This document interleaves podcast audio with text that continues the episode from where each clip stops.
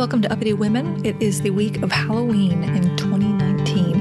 And I would like to say that I planned this episode to air on the week of Halloween, but that would be a lie, and I try to be honest. Um, my guest today is Brian Parker. He's a psychic medium, healer, and teacher.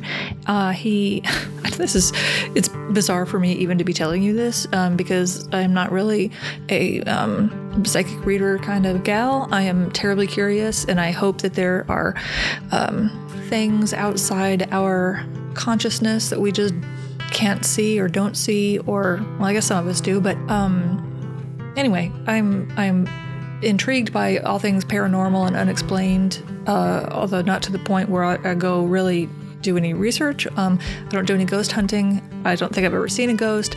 I don't feel like I've ever felt a ghost or anything like that.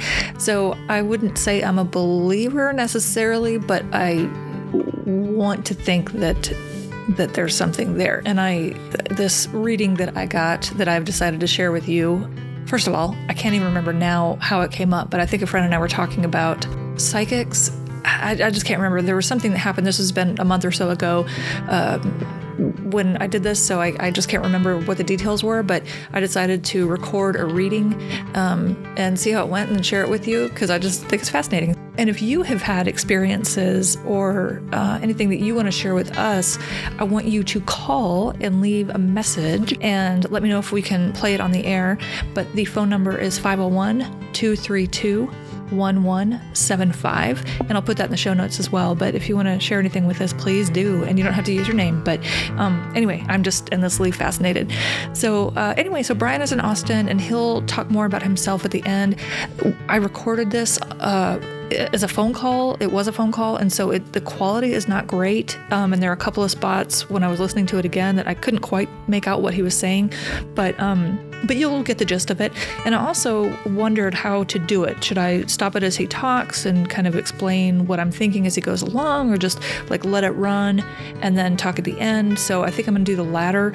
I decided not to do any editing at all so that you could hear it the way I heard it. So you're going to hear some long pauses, and there were a couple of times where I even had to make sure that it was still going because it sounded like it had just stopped. So just bear with it. And then uh, what I tried to do was not say anything. There were, you know, some mm-hms and yes, I get it, or whatever. I had to I did have to validate something at one point. You'll hear that. Uh, but for the most part, I tried to just let him talk and try not to give any clues. Now, I'm sure that anyone could find out anything about me online. I am a pretty open book, so I don't I don't want to um, pretend like he couldn't have found out anything about me. Again, I'm a skeptic. I get it, but I also kind of looked at this as therapy, and it really sort of served as a kind of therapy. And you'll hear more about that in the conversation. So, anyway, I'm going to let you listen to the whole thing, and then at the end, I will come back and explain some more that is not explained in my conversation with Brian. So, uh, this is going to be a long episode. You can break it up into pieces if you would like. Um, I'm just looking at my notes. If you want, like his reading lasts for about 40 minutes, and then we start having more of a conversation. And then at about 54 minutes, then he starts to talk about his background. So if you want to jump ahead, you can. But I recommend if you're interested, if you're going to listen to it, you may as well listen to the whole thing. You might just have to do it in a couple sittings. Um, so anyway, I hope you enjoy this, and I will be back. Hi, how are you? I'm good. How are you? I'm good. Um, I'm going to normally uh, when I record for a podcast or something, I I ask to do kind of an introduction, but um, I'm gonna I want you to do the way you normally do this, and then at the end I want to make sure to get best way to contact you a little bit more about yourself if you don't already cover that in our talk. Um, sure. just, just don't let me forget that. Okay. Okay. So, uh, have you had a reading before? Um, I have been to one. I think she was a palm reader in New Orleans, and that was 25 years ago probably. And then I did one reading by email that was interesting. Um, you know, not life changing or anything, but it was interesting. All right. So what's going to happen is I'm going to shuffle the cards, and then that's really just a, a way for me to, to kind of get out of the way, and then I'll tell you what I get.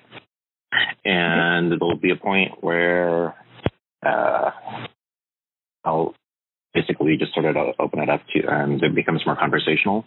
Mm-hmm. Um, I did a little pre work in that I knew you had a question around like I don't know if it was like work necessarily, but uh, kind of what what you should be doing. I think that's how you put it.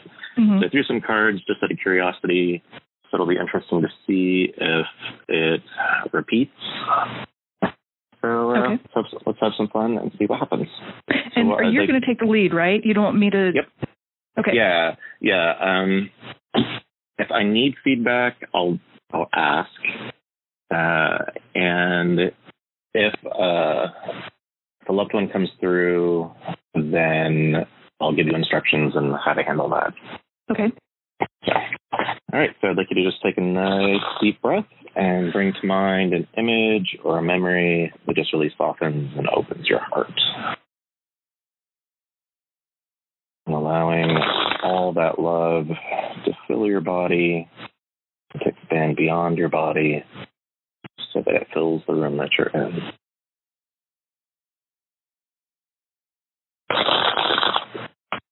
And knowing that love is the bridge, we're going to invite your spirit guides, loved ones, whoever can assist with your session today.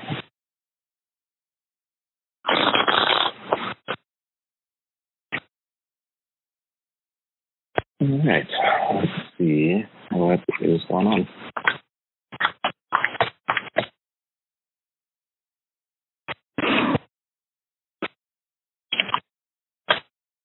So there actually is a, a kind of a, a repeat of the theme already. So, so the the first the first card that came up is the reverse star, and uh, so upright it's all about like traditionally upright it's about faith and hope. I tend to read the card as not only like faith and hope, but feeling connected to uh, purpose, so like a capital P Mm-hmm. and it's falling reversed. So so there's something about there's like a, a disruption and as far as like kind of tying into that like what what uh, what am I supposed to be doing thing.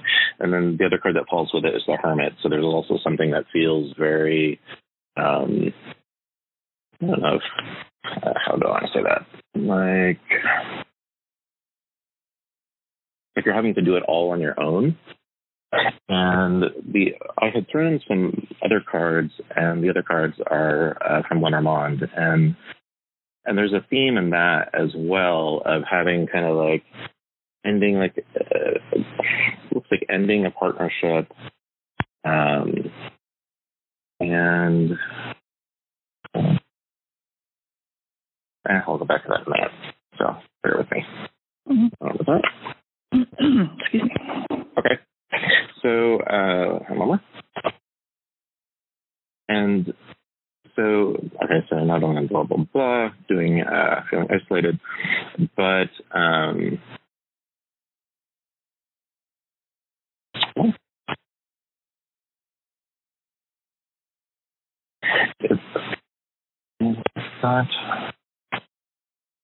sorry, I'm looking at like a dozen cards. Um,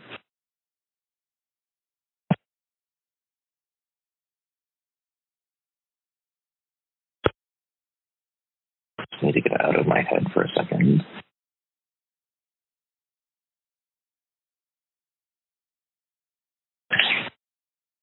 It's interesting. It's it's kind of like there is the split between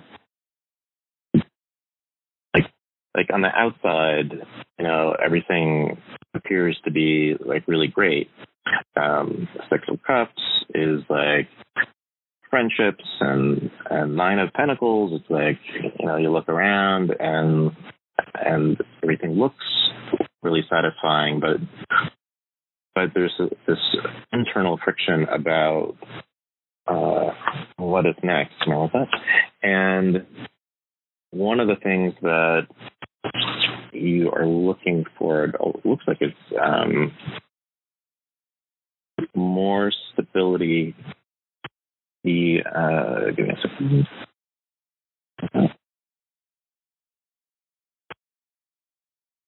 Here's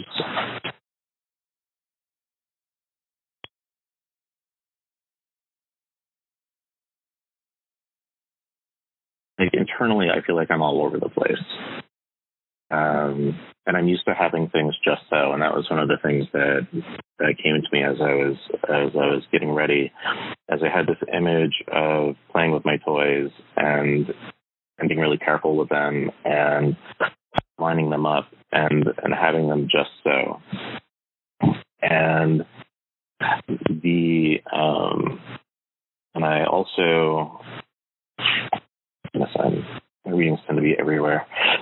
So um, the other oh, the other thing that I kept seeing was uh, your writing, and that also came up in, in, in the other cards. It seems like there is a book in you that needs to uh, come out, and then uh, please more of that.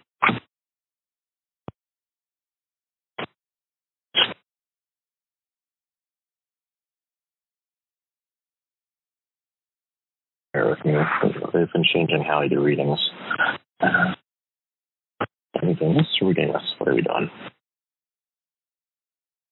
Okay. Yes, we're doing this. So one of the things I do lately, it's called a daisy reading. You uh, picture a daisy, ask the person's energy to fill out the daisy, and uh, each part of the daisy represents something. And so I I like to draw them and then as I'm looking at them, they change. So the the, first thing I noticed is the work and uh, finances petal were the smallest. Um, the center of the daisy represents uh, your your sense of uh, kind of like sense of self, power, and all that kind of stuff. Mm-hmm. And your so as I as I look at the daisy, it is very robust. Um, slightly looking upward, and, and to me that represents uh, kind of a seeking uh, curiosity uh, kind of thing. And what just popped into my head is like waiting for uh, inspiration to sort of like uh, like uh, just kind of like drop into your uh, drop into your head like a, a message from the gods. It's sort of like uh, something very tangible. So uh, the the petal that represents uh, fun is um, actually the one of the more, the more secure petals. It's it's deeply rooted, um, so that's not uh, or leisure time is not uh, an issue. Uh, often it's it's smaller with other people.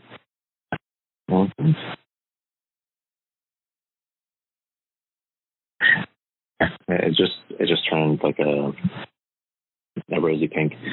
Uh, so you also have it's interesting. Like you have a lot of support uh, for around you, like friends and stuff, but but there's something that feels very very lonely about uh, something very solitary about about your work. Um, Uh, I was asking if if like you needed coworkers or anything like that, and that, that doesn't feel like it. It's it's more like like you, know uh? It's more like you know that whatever this you know that you have to do this alone. Like you know, it's like nobody can do it for you. So um, you you are just really committed to to following through. Um,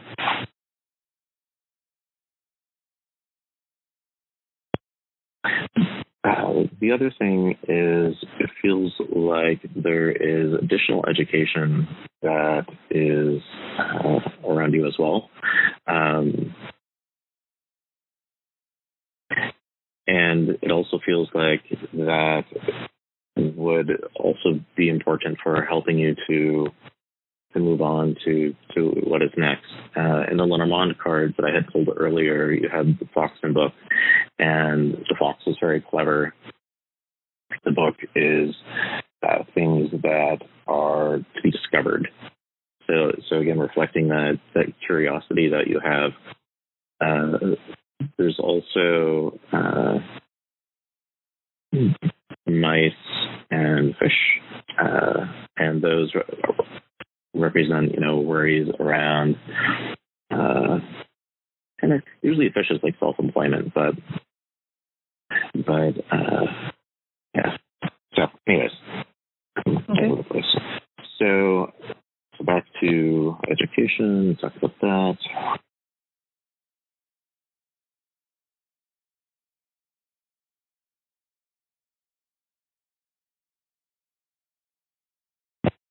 As I tune into the pedal that represents uh, romantic relationships, um, there is a little heaviness there. Uh, and there is a feeling of separation. Uh, the had also pulled a, a, a flower card, and the, the card that came up was was about um, giving your being uh, kind of like being careful who you give your your heart to, and until you meet that person, like keep working on yourself. I'll send you a picture of the card and and the meaning. Um, but anyways, there's there's a, a bit of heaviness, and that also came up in the the Lenormand cards. Um, so there there feels like there's there's uh, some distance between you and and and this person. Um, it almost feels like someone that that I would have to work with. Um, uh, in, in, in, some way, like there, there's some sort of attachment. Um, does, does that make sense? There's an attachment that you feel to this person. No, no, no, no, no. That that uh, when you what do you mean when you say someone I need to work with? Oh, oh, like initially, like it felt. Um, now, honestly, what keeps popping into my head is thing that pops into my head of all things is Bumble, uh, and that the guy that founded the Tinder? Like anyways, like some sort of like business kind of partnership, like going in together uh, and building something, and then uh, for for whatever reason, it it it, it has uh, ended, I guess. Mm-hmm. Um, but but I still feel attached in some way to this person. Does that make sense? Yeah. Okay.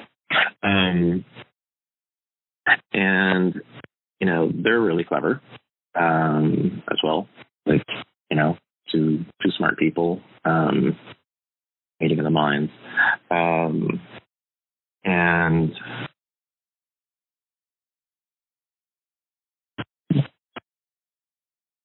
Hopefully,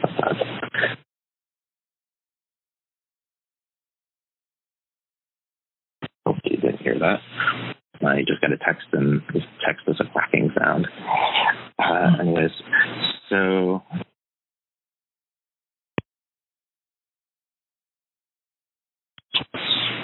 we'll come back down. All right. So let's see what else do you want to say about this.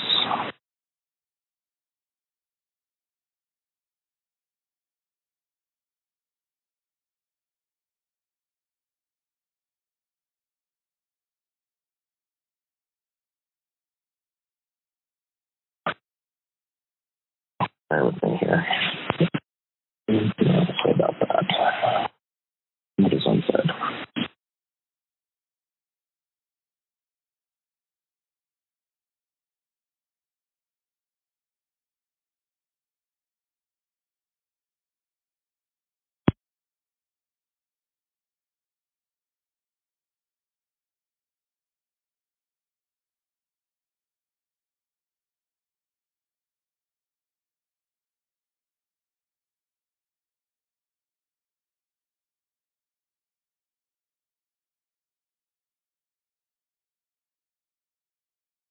The other thing I'd say is it's like the, the pedal starts to turn kind of purple. And um, what what I hear is uh, kind of like what is the the, the lesson in in this, and um,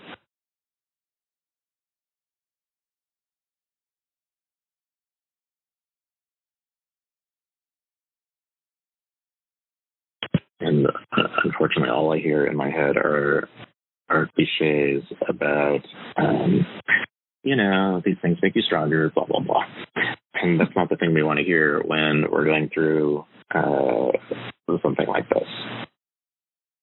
But you know, we we know by my life experience, right, that that crappy things happen and we kind of come out the other side with hopefully more insight about ourselves and the and the, and the situation. Um, I got to say there is there is so in in Tarot um, the the court cards are are like the performers and bad boys and and uh, and the deck.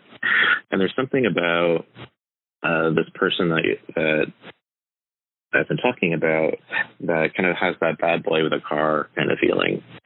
Um, which, so what I mean by that is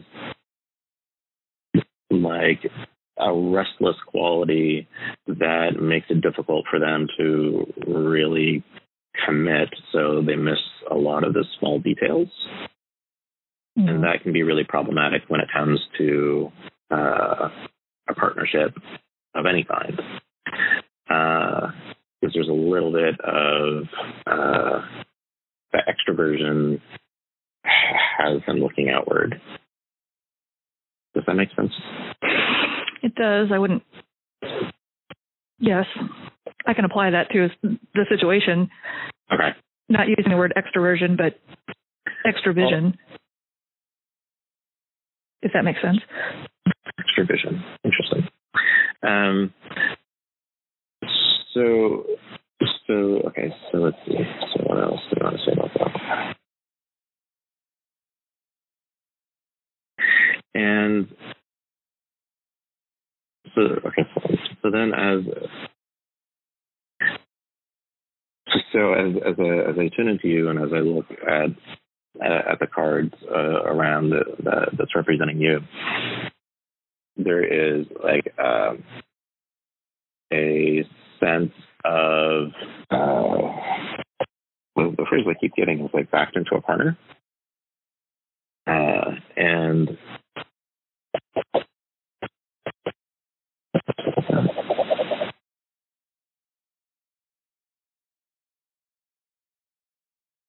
and there is, and it feels like a, a fear of uh, not fear, fear is not the right word.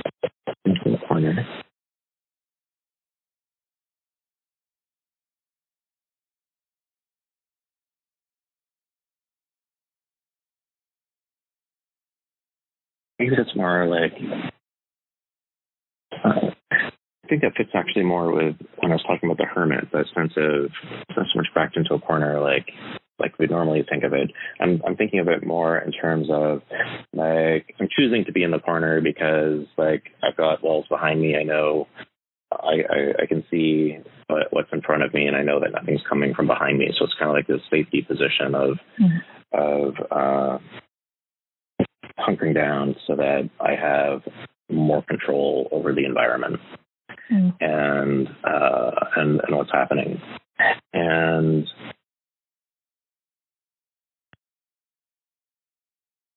and that kind of swings into the the, the pedal that's representing um, other relationships and there the the pedal suddenly turned into uh, water, and the the feeling I I had is there's something about uh, there's there's a connection between what's happening. Oh no, that's not that's not it. I want to get this right. Uh, want to say this? Um,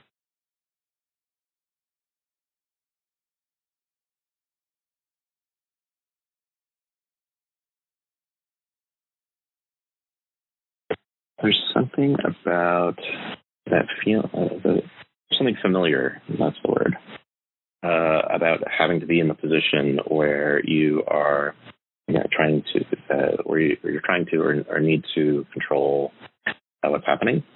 Uh, and, and I think that kind of ties into that image of like getting toys just right. Um, the when the pedal turned to water the first thing that popped into my head is is a feeling of loss. So it's kind of like managing feelings. Is, uh, freezing is a way of of managing feelings. Uh, so let me let me just make sure I understand. So are you saying puddle? Turn into uh, water? The the pedal. Pedal. The flower pedal. Yeah, the flower oh, pedal. pedal. I'm sorry. yeah. Got it. Got it. Got it. Yeah. Um, so freezing can be a way of of managing uh, emotions, right? It's sort of like get into the head, let's get logical, let's let's problem solve, uh, and you know, pack everything up, uh, and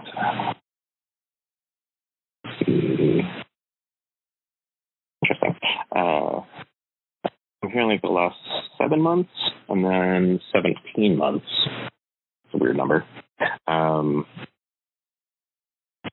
like, like I feel like I've I've been kind of packing things for that long uh, this this time around. Uh, and that.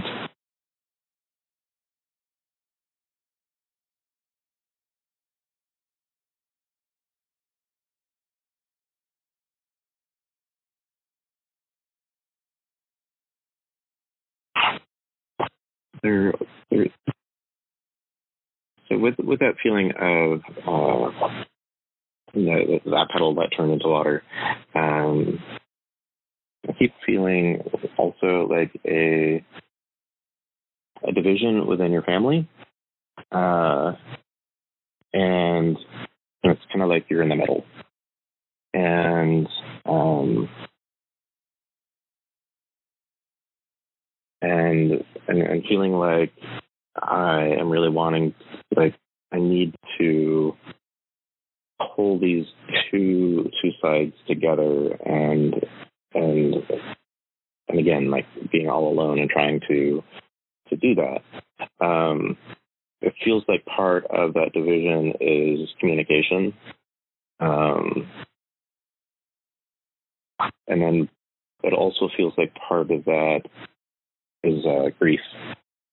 Like it feels like there's there's there's grief that hasn't been um, fully fully resolved uh, that that impacts the whole family, uh, and and and that makes it harder uh, for for everybody to to come together.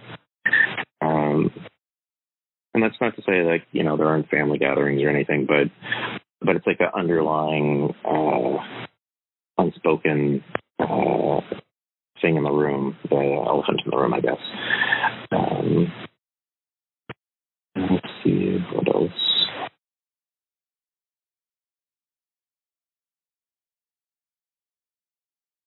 And and it's also important to to really uh, embrace how your experiences has has led you to be uh, in the position in a position that you're in. Uh, it's, it's like you you've really taken control of uh, yourself. Um, and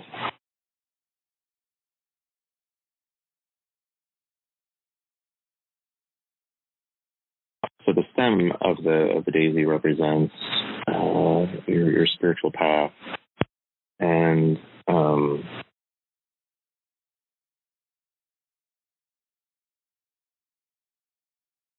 and and it's it's the, the the core of that flower is is really really attached to to that stem. So to me, it's a reminder of at your core, no matter what you know, no matter what's happening, you know, you you are strong, and uh, that's really important for for you to to remember.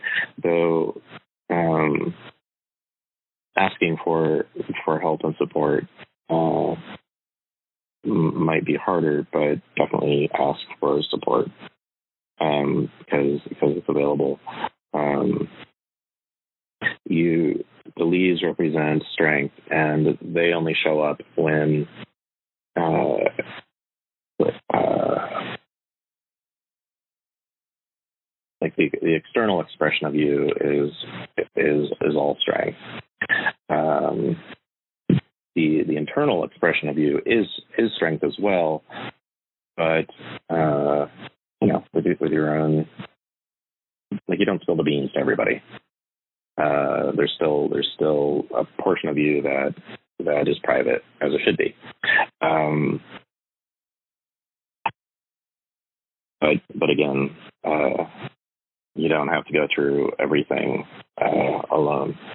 Uh, let's see.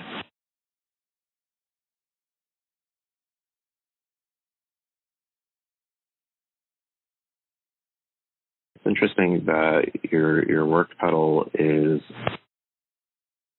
kind of uh, it's, it's underneath. I can actually send you a picture of it too. Um, is is underneath the the, the petal representing uh, other relationships. So uh, feels like working in collaboration is is something that really can feed you, uh, and is something that uh, yeah can, can feed you. Um, and there's a feeling of of uh, starting something up with with friends. Um,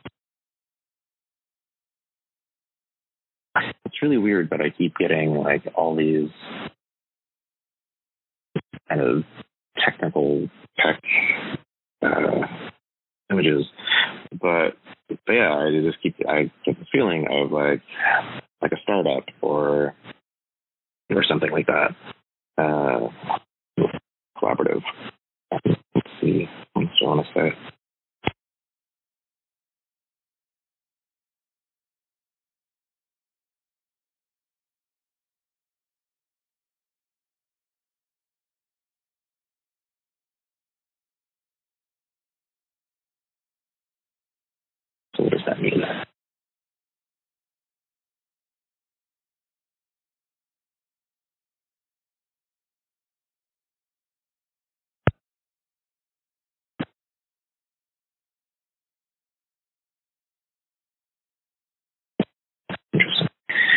So the the the the project or, or, or whatever this is that I feel like it's collaborative that I'm working with people that I that I, that I care about that I feel connected to. Um, there is a fragility to the relationships, and what do I mean by that? Like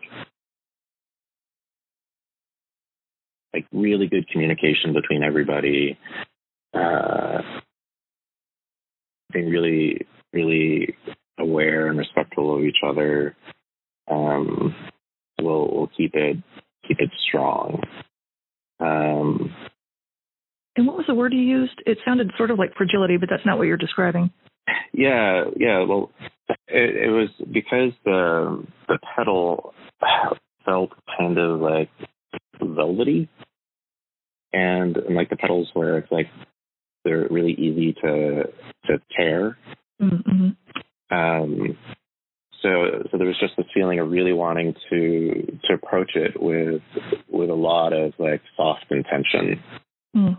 Uh, and and it's like that soft intention gives it its strength um, because because it, yeah, it a Mm-hmm. Um, that makes um, sense. And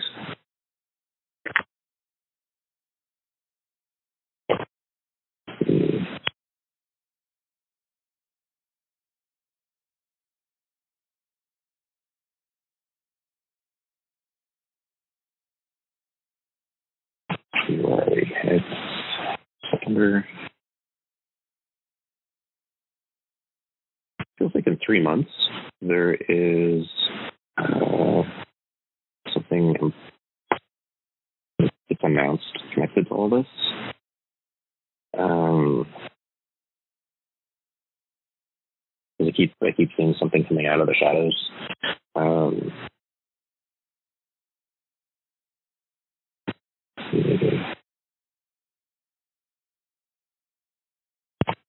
and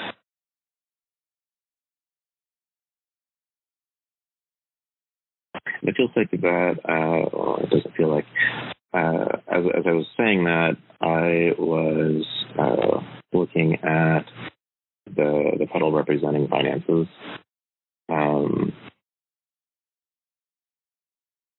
so my my initial thought was that it what I feel like it's like a side thing that that I don't know.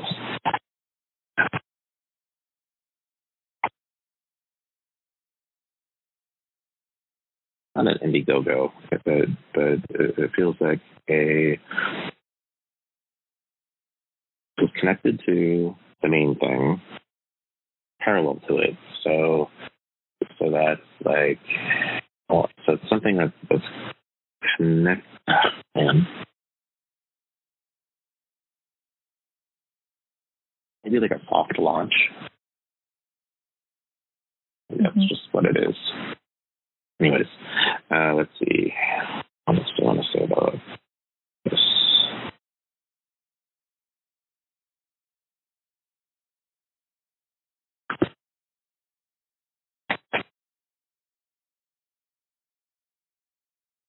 That is it for the daisy. Are we done with daisy?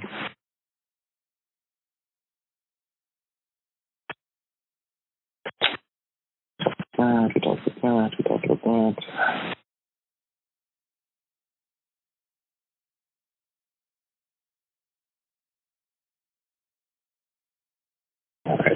So the other thing I want to mention the other thing I want to mention, because it won't leave my head, is mountains. I just feel mountains around you. Um, don't know why. Uh, mountain card falls next to you, but usually that's just means like delays. But I get like, I just feel like actual uh, mountains, which is weird. Okay. Well, I feel I need to validate this right now because uh, okay. the mountains are where I feel spiritual. Ah. And I am not a religious or what I would call a spiritual person, but the mountains are my place.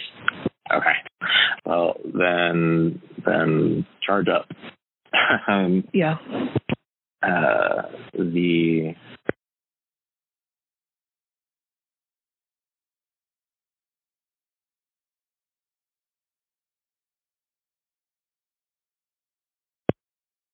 uh, what do I want to say about that?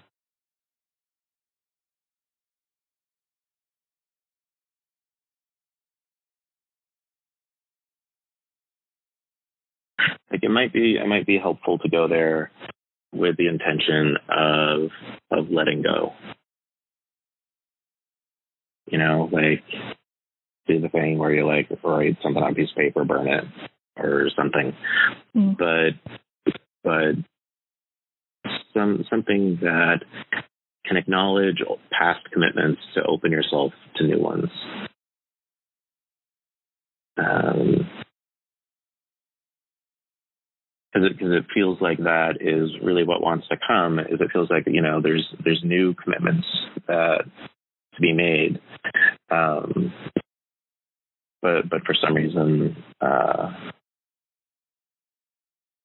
it could just be being in my head but uh, but there's but there's again there's like that holding back like getting back into that corner of wanting to be able to to be able to control and protect yourself.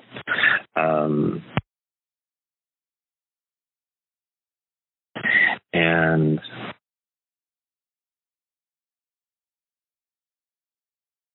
some things we we can't uh, puzzle our way through. You know, they, they just have to be they have to be lived. and unfortunately, loss is one of those things that that just has to be lived. Um, and in my psychotherapy training, uh, Dee used to say that you know sometimes we have to find meaning, and then sometimes we have to create meaning. Mm. And there's nothing wrong with with creating meaning. Um, it's certainly better than the alternative. Uh, and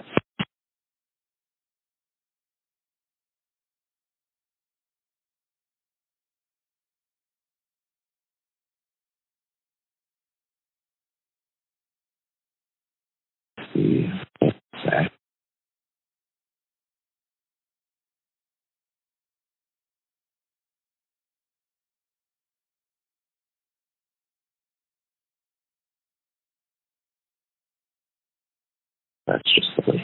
I keep hearing uh, the Lion King, a Circle of Life song, uh, through my head. Um, but like, uh, in a way, it kind of makes sense because uh, they keep showing um,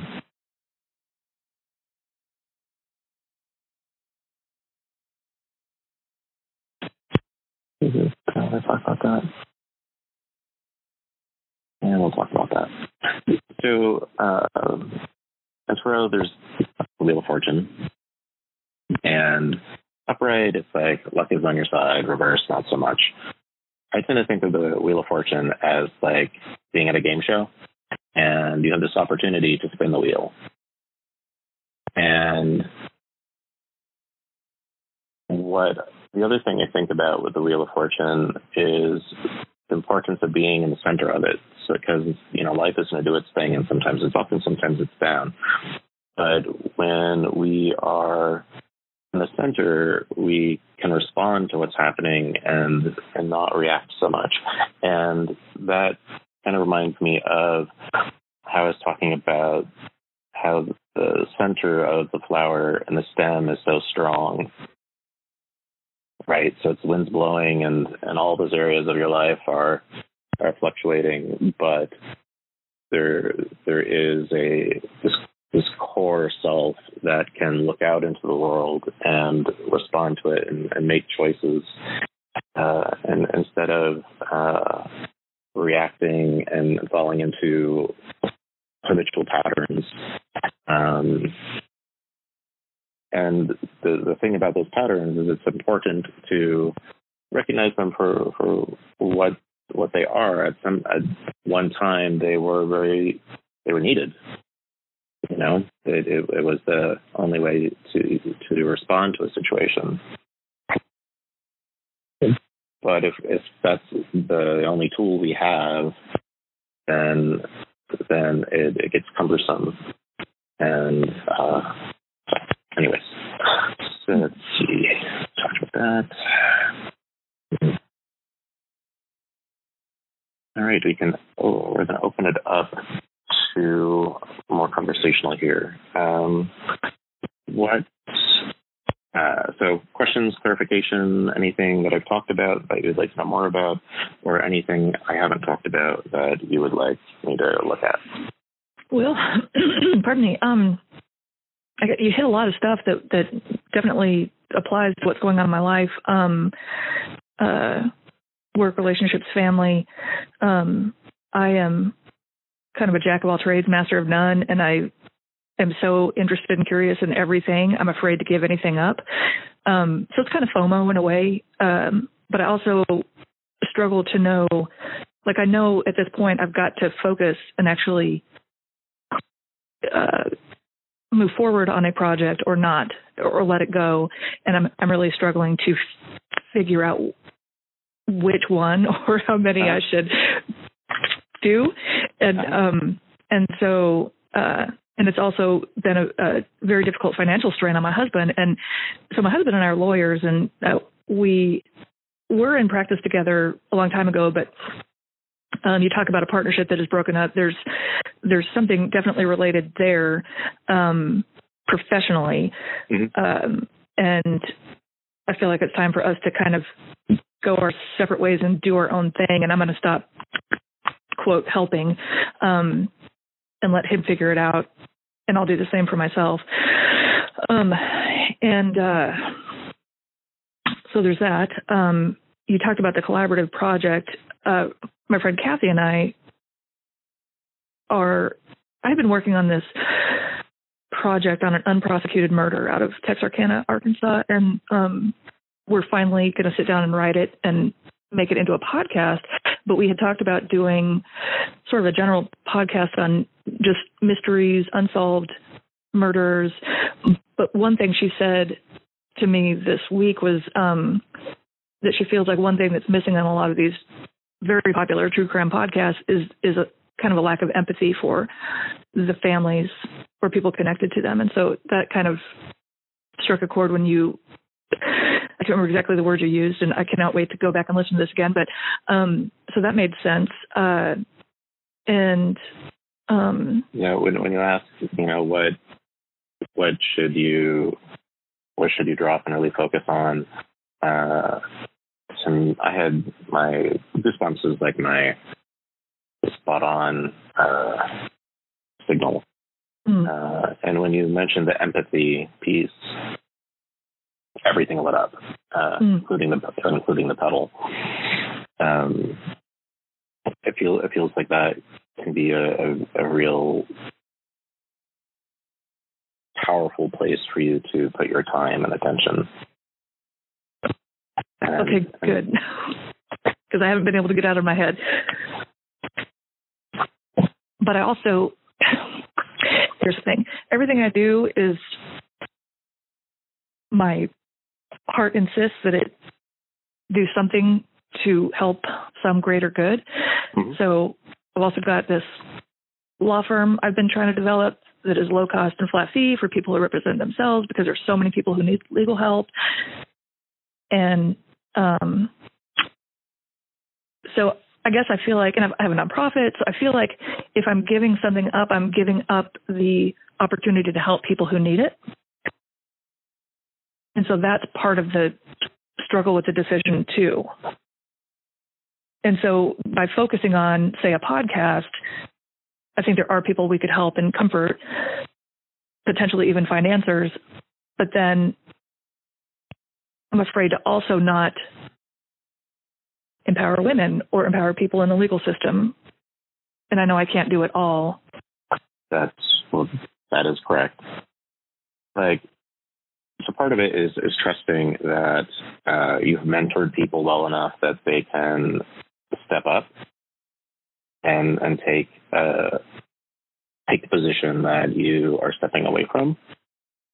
Mm. So so that might be something for you to to think about is you know kind of a, a succession of leadership. Um, so that you know it, it can be something that you are still holding. You're holding a space for it, but you're you're not having to be in the day to day of it. Mm-hmm. Um, and can be there and, and like an advisory kind of uh, capacity, and then step in when, when absolutely necessary. Mm-hmm. Yeah, that's definitely where I am with the nonprofit.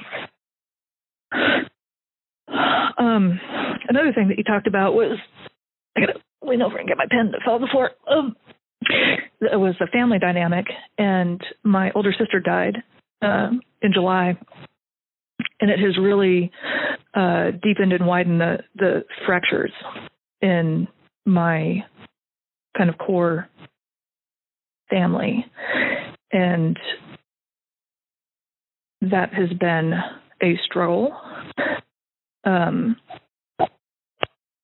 particularly, thank you. Um, she was an alcoholic, and so it was kind of a weird thing. Um, and I've been, you know, open about it. I there was, I was not, you know, I'd grieved her a long time ago, so it wasn't kind of a. I'm going to say normal. I don't know if if there is normal, but kind of a normal situation um, where you were kind of expecting it, and I was surprised it hadn't happened sooner. But um, it doesn't make it any less painful, and especially knowing what a what an incredible person she was that she was never able to recognize. And um, you know, it's just and there's just you know just family shit that I'm trying to avoid at all costs. Um, but I also know what's going on, and I know, you know, uh, I have heard people's opinions of me, which is painful. Um, my motivations, I guess, which I I feel like always my motivations are pure. Um,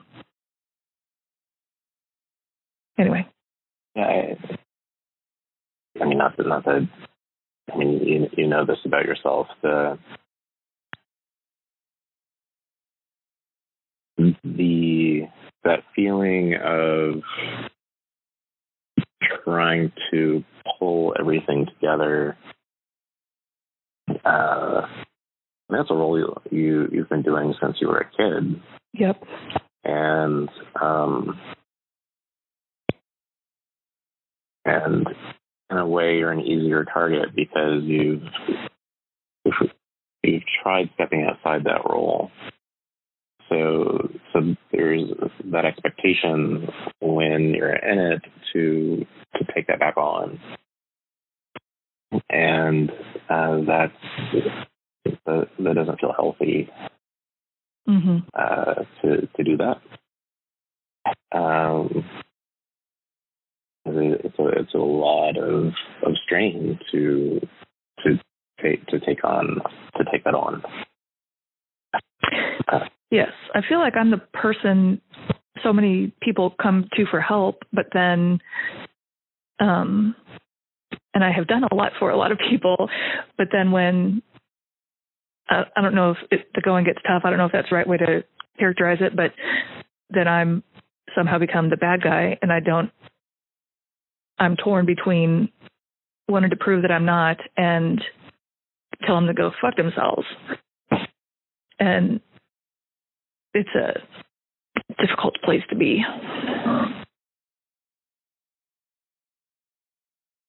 I think sometimes we have to embrace our role as a catalyst. A catalyst for what? Change, right? Yeah. Like being the truth teller in the room or yeah, being the truth teller in the room. Mm-hmm. And and you know, part of part of that is taking the heat from from people, but but part of it also is speaking up for you know those who who don't have a voice and you know, like within the family, speaking up, for instance, you know, you're giving voice to all the all the little girls within you who who didn't have an opportunity to say something, mm. or, or or something that you know your your sister uh, had had had said or struggled with that she didn't have a voice for. And and the same thing with the podcast idea, you know, it is this opportunity to kind of drop the you know the uh, it's an opportunity to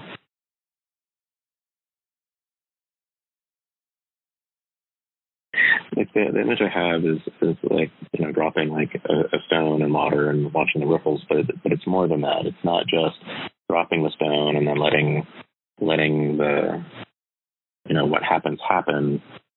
Um,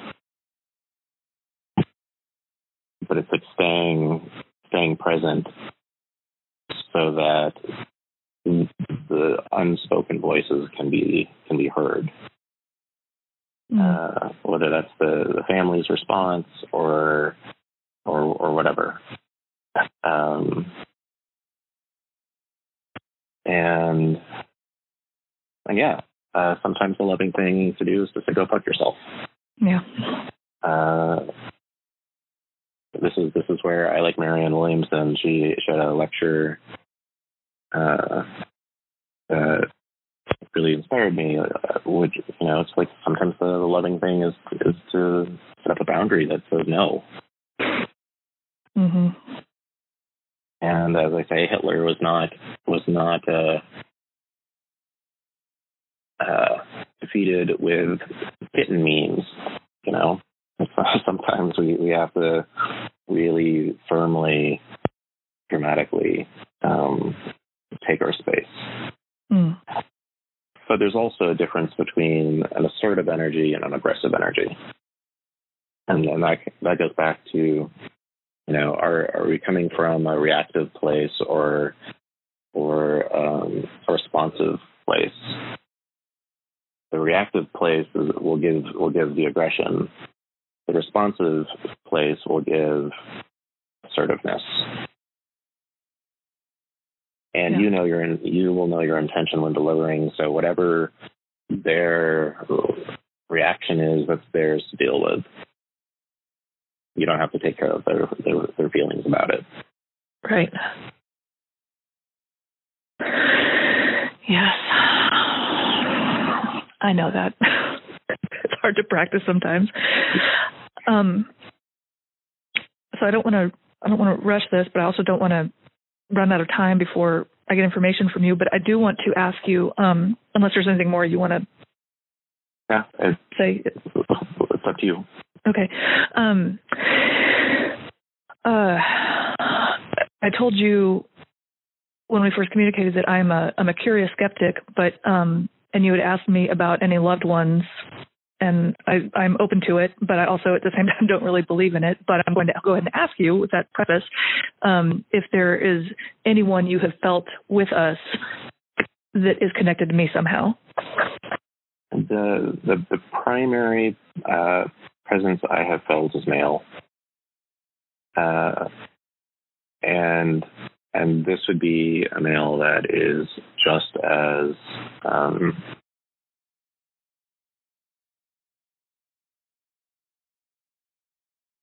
well, sort of sort of like a. I think he, I think he would look at himself as like another you.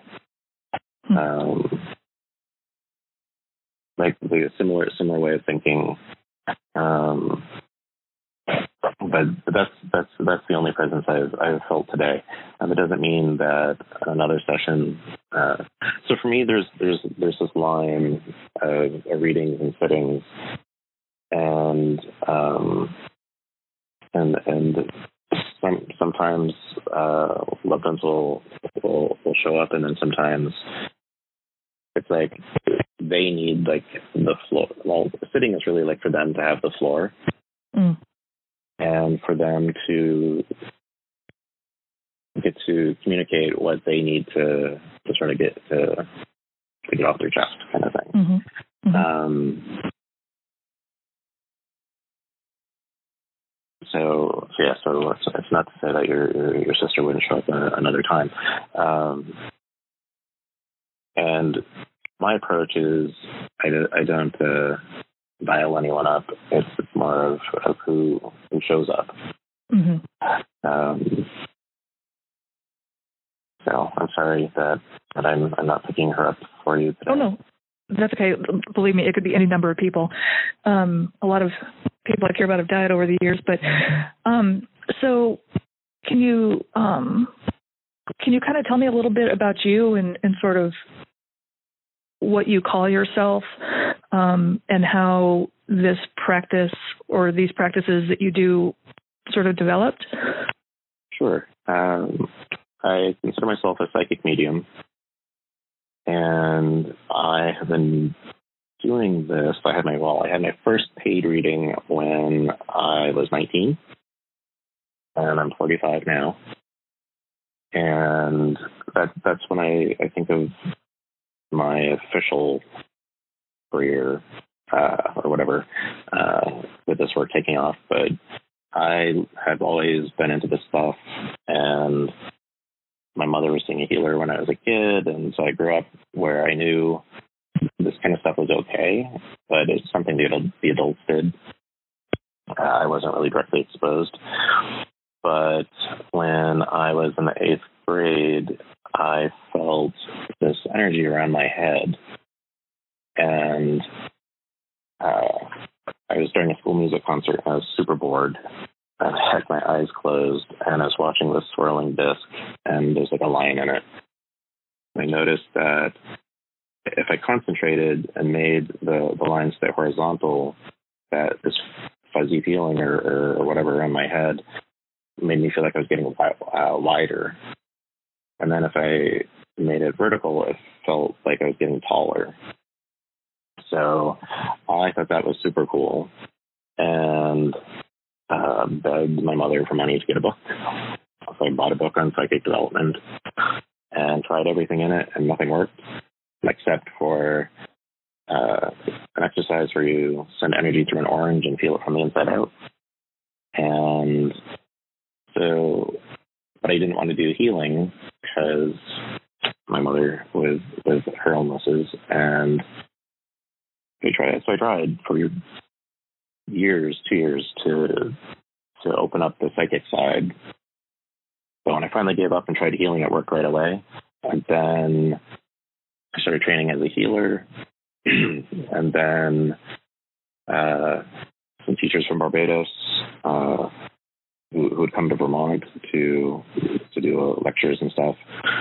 You know, June said that if I focused on my spirituality, all the other things would would come into place, and so that's what I did. And then gradually, uh, the psychic pieces started to open, and the mediumship, and I met my teacher, uh, Brenda, who has since passed on, and trained with her. Does that answer the question? Yeah. Um, what do you mean by healer? Like a spiritual healer or a mental yeah, healer? Uh, how how I was taught was uh, lay, like place your hands, think love, can't hurt anybody. And since then, I've trained in a whole bunch of different kinds of, of uh, healing practices, like Reiki and Karuna Reiki, and I went to the Barbara Brennan School of Healing and uh, did the psychotherapy training. Like, so healing has has been a huge portion of of my life, and and readings are are healing. It's just healing with words, and um, so everything I do ultimately flows back to the, that basic premise of one do no harm and, and helping people. When and you call it they're tarot cards? Yeah, I uh, not tarot. Yeah.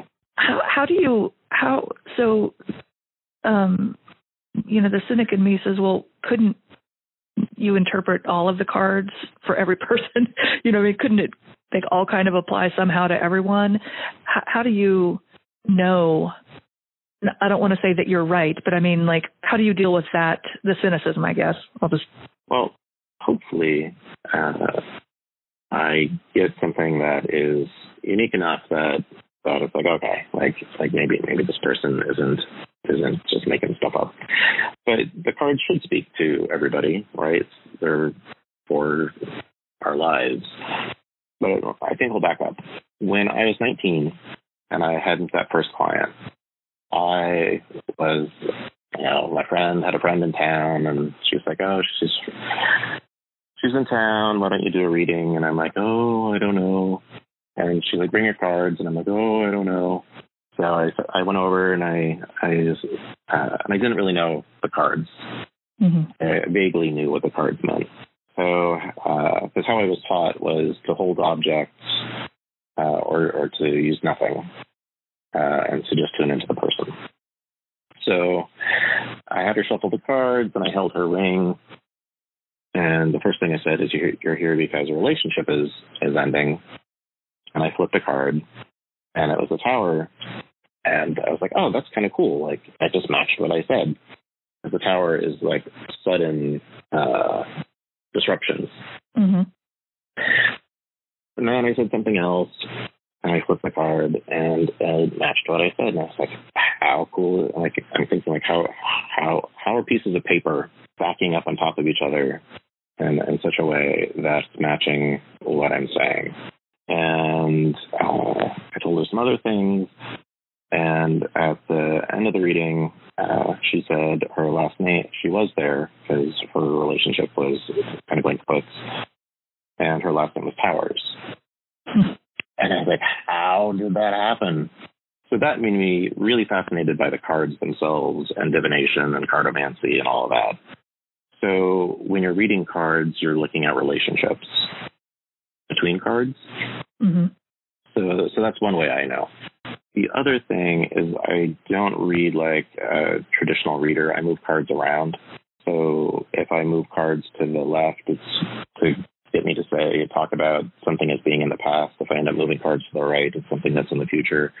If it's a court card and I have it circling uh, another card, it's it's usually that the the person is estranged. Uh, so so it's more of a gut knowing and trusting mm-hmm. that your intuition is taking you to the right interpretation of a card because all the all the cards have multiple meanings. So so it's it's letting your your intuition lead you to uh, the right one. And are you are you visualizing these things that are coming to you? Uh, let's see. So for me, it's a little like the Matrix. Like I feel like the back of my head and neck uh, gets fuzzy. And when that is happening, I am aware of the spirit world and, and guides and all that. And it's it's more like it just sort of falls into my head. Uh, and, and that in, that includes the interpretation for the cards. Mm. Uh, if I don't feel that fuzzy feeling, I know that what I'm about to say is me, uh, and, and I'm usually pretty good at like letting people know it's like okay, this isn't like a psychic thing. This is this is from my training, or this is this is uh, something that I personally have experienced, and and uh, I'm just throwing in there. But on on uh, my table, you know, I've got tarot cards laid out for you. I have the Lenormand spread that I uh, I did. I've got the flower card that I pulled for you, and your daisy. Sometimes I, I, I go all out just because I'm curious, and I had a lot of time to prep for for your session today. So, would you um, just take a picture of the table for me? Oh, of course. Um, and then just two more very quick things.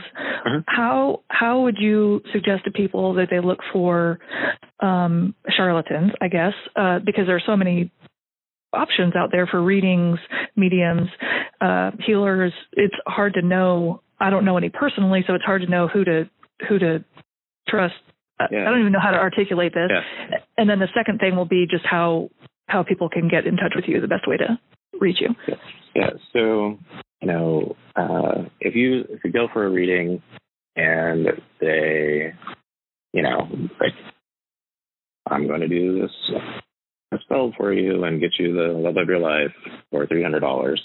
That's a pretty good sign that uh, you, you might you might think otherwise, or you know the whole oh there's there's this presence around you and and uh, yeah I mean I need to cleanse you all that kind of stuff.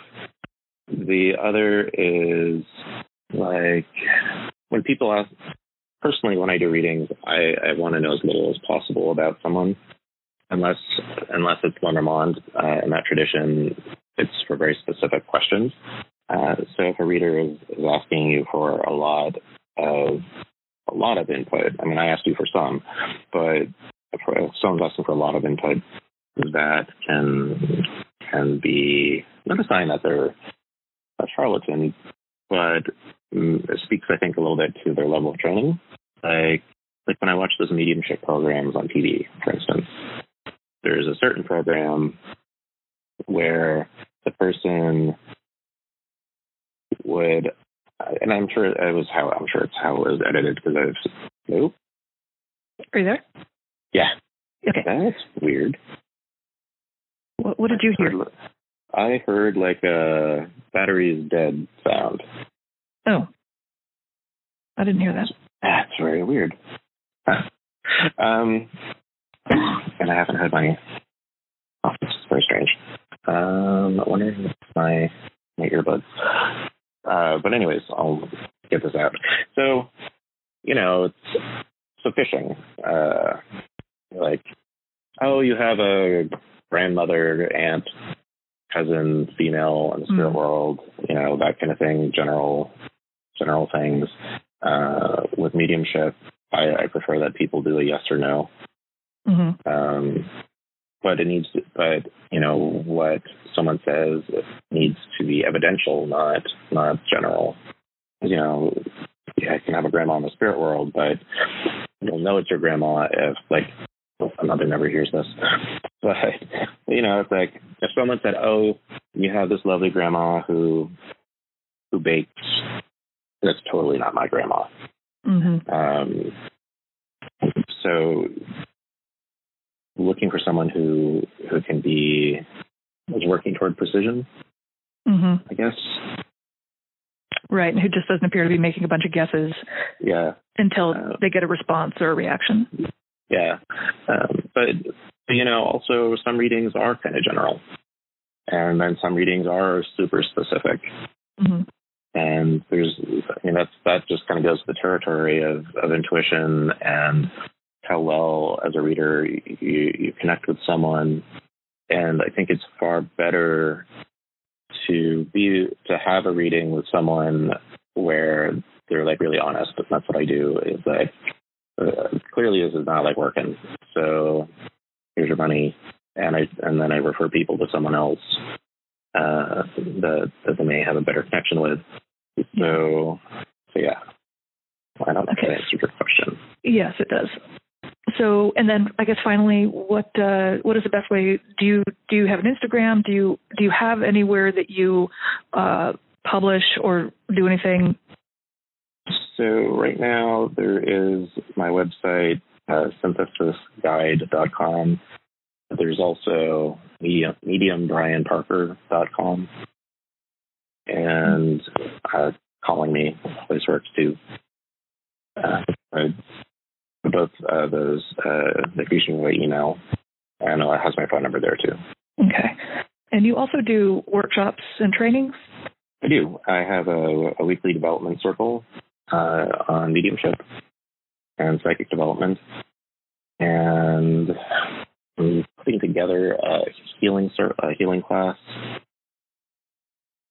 And I teach about once a month a cartomancy or Virtro class. And you are in Austin. I am in Austin, Texas. I love Austin. And you need lots of readings to be able to afford to live there. It is. It has become a very pricey city. Yes.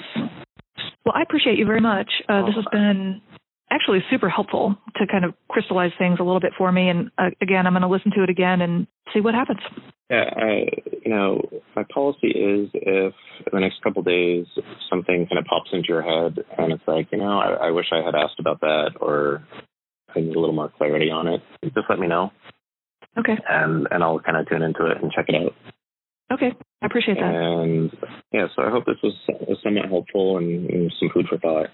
Yeah, definitely. And um, I will. I, I might be calling back to see if we can get in touch with any loved ones or otherwise. Sure. I've never tried to do that, so it, it might be an interesting exercise. I don't know. We'll see. I may not want to hear from anyone. I don't know. Well, the nice thing is you usually you if there is someone that you have a difficult relationship with, they're very respectful and and how they they uh, approach the situation. hmm So, All right. Well, we'll see. Um, well, thank you. all right. Well, you have a super day. Yes, thank you. You do the same, and thanks for accommodating me and let me record this. Hopefully, it recorded, but I'll let you know for sure before um, I publish. Sure. Thank you. All right. Thanks, Brian. right. Bye bye. Alrighty, I am back and I had made notes um, after I listened to this the second time or while I was listening to it the second time. And I just wanted to comment on some things. Uh, so these were things I was thinking about as I was listening, but I didn't want to say because I didn't want to give anything away or or focus the conversation in any way. I just wanted him to to say and do his thing. So when he talks about the hermit card and having to do everything on my own, that is absolutely the way I feel all the time. I don't know why uh, but I just do. I think it's just kind of a lifetime of of um, having to, I guess, just kind of figure things out for myself and do things on my own, and maybe not count on people. But that is not to say that I don't have supportive people around me. Uh, That is just how I've I guess, shaped myself. Um, he says the outside appears great, uh, friendships, satisfying um, relationships. That is true. I I do have a great life, uh, great friendships, great husband, uh, great family. So um, that's true. But he says there's internal friction about what's next and that I'm seeking more stability. Internally, I'm all over the place, but I'm used to having everything just so. I honestly don't remember the last time I had everything just so, but there was a time when I, I did have pretty good control over things and I was well organized, but definitely I've had internal friction about what to do next. So in 2015, I was gainfully employed with a decent salary, healthcare, all of that stuff, and I my job was eliminated eliminated one morning without notice. And so since then, so we're going on now. We've it's been four years, and I have been. Um, I guess trying to build businesses that have so far been unsuccessful, but I also don't regret anything I've done. So um, I'll talk more about that in just a minute. So yeah, so now I'm I'm at the point now though, just financially and for my mental health and for my relationship with my husband, I need to figure out what I'm doing. I need to, as I say, shit or get off the pot. So that's kind of where my anxiety has been. All right, then he talks about this daisy. So he draws a daisy, and you can see this on Instagram and Facebook. I'm going to post the picture. Uh, that the center of the flower uh, represents my sense of self or power. I have a very robust daisy, and I like to hear that. I feel like I am a pretty robust person um, in lots of ways, and that it's looking upward uh, as if it's seeking or there's a curiosity, um, kind of waiting for inspiration to drop into my head. And I definitely am always curious. I'm always seeking. Uh, it's a problem I have, but it's also a, a beautiful thing about my brain um, is that I'm always seeking information and I'm curious about everything. So I like that. It says my fun petal is more secure and it's deeply rooted. Uh, leisure time is not an issue. I really question this because I feel like I don't have leisure time, but at the same time, I really enjoy the things that I do. So maybe that's what that is and I certainly have had the funnest life. I've had a great time so far, and I, I hope to have more. So, anyway, um, that was one thing I was thinking about as he was talking about that. He says that I have a lot of support around me, um, but something feels lonely or solitary about my work, and wonders if I need coworkers. But at the same time, I know I have to do this alone. I am very committed to following through. So on this, I was thinking um, that Yes, it is. Everything I do kind of is by myself. I have all these projects and kind of jobs I do, and it is pretty solitary. And I enjoy working with people. Um, but but I also sometimes I'm not good at working with people. So anyway, I don't know about that. But definitely when I have a project with someone, it helps me a lot. It helps me move forward. My ADHD gets kind of, you know, focused, and so I I am better about getting tasks done. And he talks about me, something about getting additional education and it will help me move on to the next thing. So there are two things there. One is learning how to do a podcast, and not just this one that I'm working on, but the um, kind of true crime podcast that I'm working on with Kathy Fry. That is also requiring a lot of learning because it's basically it's producing a story. Um, and then the other thing is Law to Go, which is my law firm, and it's going to rely pretty heavily on technology, which I'm having to figure out. So that's kind of how I interpreted that. Um, the romantic relationships, a feeling of heaviness and separation, uh, definitely can relate to that. You know, it's expensive not to make any money, and um, it has been quite a burden on my husband on me and there's a lot of guilt there and you know i mean anyone who's struggled financially knows that it adds a lot of anxiety and stress to a relationship there is you know, nothing unusual about us. We'll get through it. I know how it feels when money comes back and it's it's a real feel of elation and it just takes a level of worry off to allow you to enjoy your life. And um, you know when i'm feeling a little bit down i know that there's light at the end of the tunnel. I can go get a job if i need to. Uh, there are many people who are in such worse positions than i am so i just try to kind of keep things in perspective and know it's going to work out. Um, and that it's all up to me whether it's going to work out. So definitely heaviness uh, but we're, we're good. We're jason and i are solid. We're just you know working through it and then he talks about building a something, a business partnership or something, um, which has ended, but I'm still attached to the person. So that is definitely Jason.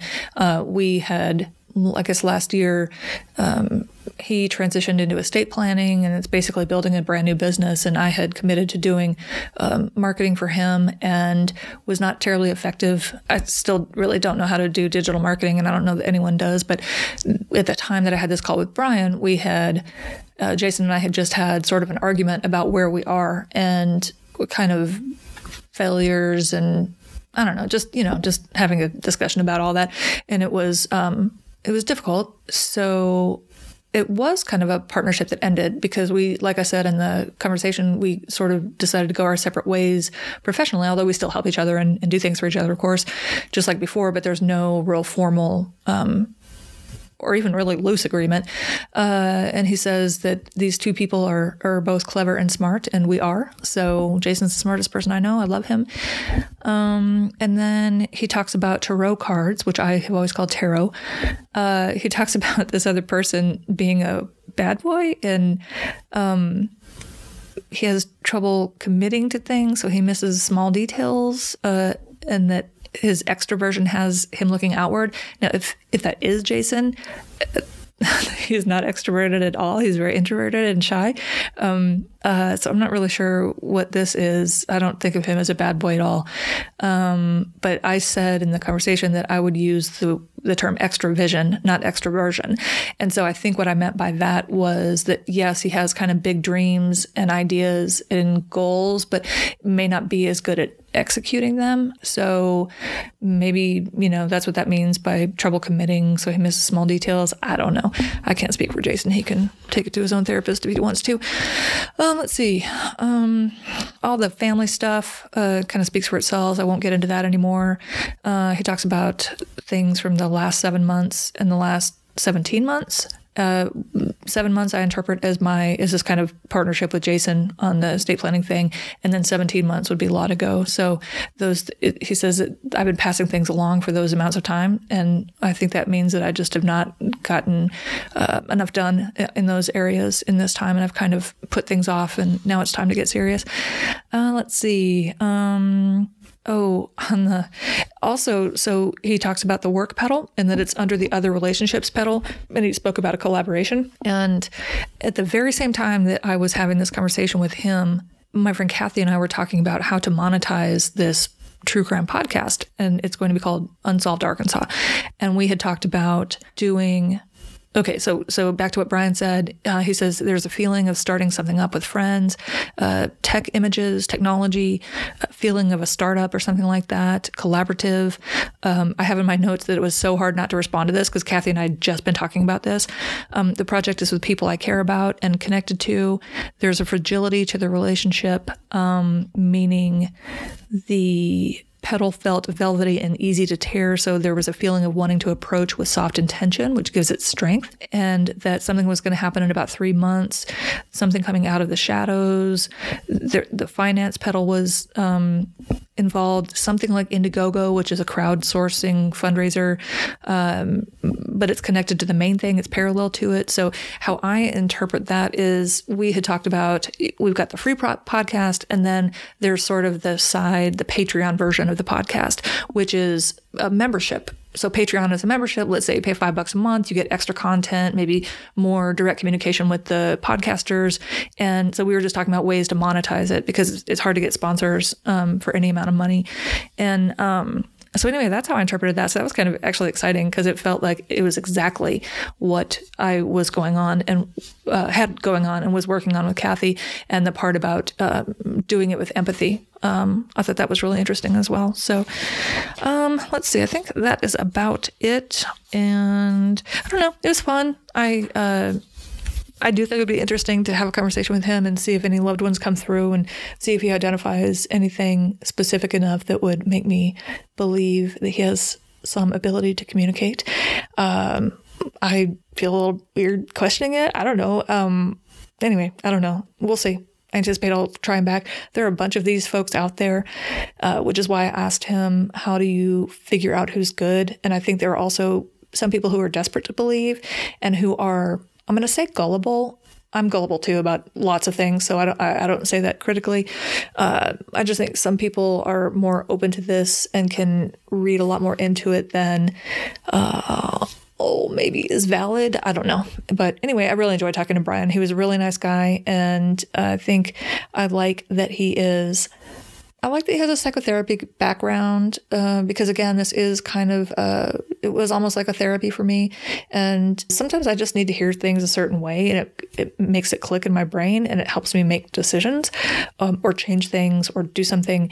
And so, uh, I did find that this was a little bit helpful. It made me a little more focused on what I need to do, and I've been pretty productive. So, anyway, um, send us your spooky stories or your experiences with mediums or psychics, especially if they were bullshit. I want to hear those stories too. And how did you find out? Um, I used to be obsessed with ghost hunters and Long Island Medium and all that stuff. And thank God we don't have cable anymore. Um, I was also in a deep, dark depression. So I had lots of time where I laid around and watched TV. But uh, anyway, like I said, I want to believe. Um, you know, I have I have seen no particular proof, and uh, I kind of don't want to. I don't know. Anyway, I'm going to stop rambling now, and I hope you enjoyed this. It was a lot of fun to do, and maybe we'll try it again. So, thanks.